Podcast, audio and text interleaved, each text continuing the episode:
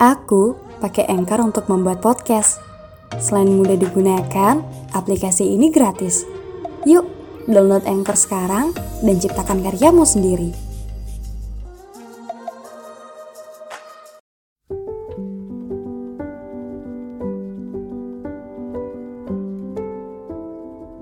Beberapa hal memang harus dikatakan agar bisa dimengerti. Kalimat itu saya dapatkan dari bagian halaman 76, novel terakhir yang saya selesaikan. Judul bukunya itu Seandainya. Buku lama, buku yang saya dapatkan dari seorang pelanggan.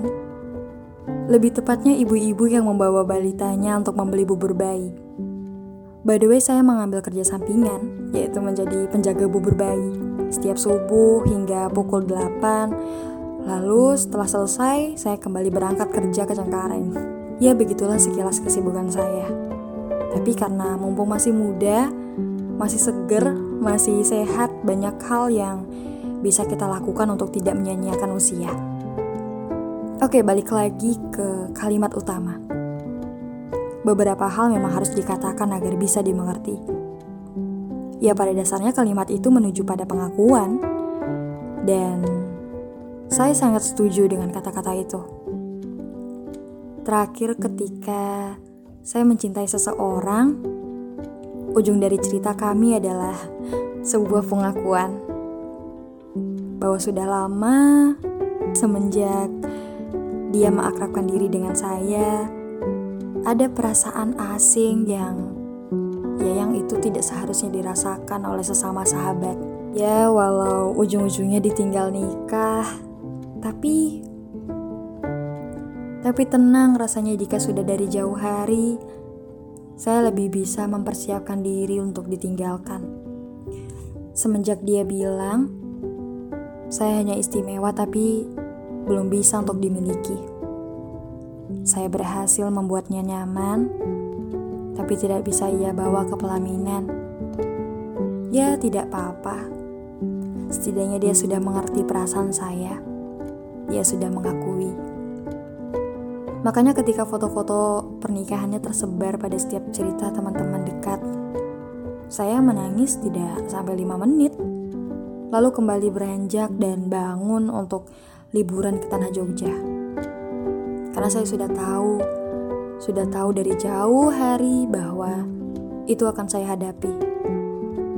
Saya tidak pernah menyesali pengakuan itu, walau terlihat murahan, tapi saya lebih menekankan prinsip saya bahwa ya hidup hanya sesaat, jangan dihabiskan untuk menanti seseorang yang tidak jelas isi perasaannya.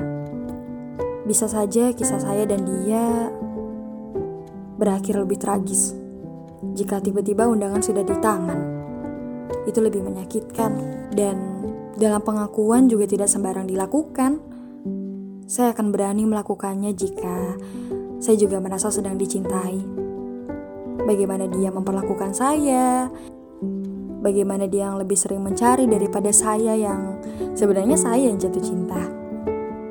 Bagaimana tiap-tiap pesannya, tiap-tiap perhatiannya, maka di situlah saya menanyakan maksudnya. Hingga akhirnya ketika saya sudah tahu tujuan hidup akan terasa lebih jelas, bukan diombang-ambing perasaan akibat menerka. Ngomongin soal pengakuan, saya jadi teringat kata-kata Syahrukan pada sebuah film kalau tidak salah judulnya itu Ideal Muskil. Itu film paling rekomendasi dan paling-paling terlihat. saya bahkan hampir lima kali nontonnya, saking ya saking saking relate gitu dan kata-kata ini bahkan saya screenshot ya, di subtitlenya itu karena maknanya dapat banget ini percakapan antara dua aktor yang satunya itu peran utama dan satu lagi ya syarukannya jadi syarukannya yang ngasih quotes-quotes ini bukankah sulit mencintai seseorang tapi tidak mencintaimu balik Kau salah. Itu adalah perasaan paling indah yang ada di dunia. Hah? Bukankah itu membuatmu lemah? Tidak sepenuhnya. Tidak ada yang seperti kekuatan cinta tak terbalas. tidak seperti obligasi lainnya. Itu tidak dibagi. Perasaan cinta itu milikmu dan hanya milikmu. Cinta seperti itu tidak memerlukan dia untuk mencintaimu balik. Dan jika kau bertaruh dalam nama cinta, lakukan apa pun yang kau suka. Kenapa takut? Bukankah indah jika kau menang? Bahkan jika kau kalah, semuanya tidak akan hilang. Ya, itu kata-katanya. Kalau boleh saya maknai, ya jika kita mengungkapkan memang hanya ada dua pilihan, menang atau kalah. Bukankah indah jika perasaan itu ternyata sama-sama saling mencintai dan waktunya pun tepat? Bukankah banyak yang saling mencintai tapi telat untuk menyadari? Sekalipun kita kalah, perasaan cinta itu masih bisa kamu rasakan. Dan tentu saja tidak akan mudah untuk hilang. Kau bisa menciptakan bahagia tanpa perlu dia untuk membuatmu bahagia. Karena tidak semua orang bisa merasakan perasaan cinta. Bahkan saya sekarang saya rindu perasaan menggebu-gebu itu. Perasaan campur aduk, perasaan senang, bahkan sedih. Ya, jadi kita semua punya cara untuk menunjukkan perasaan kita.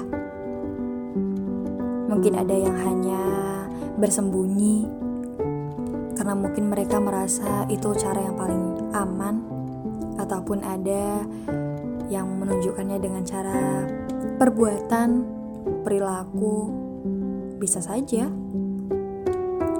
ataupun dengan jalan pintas tercepat.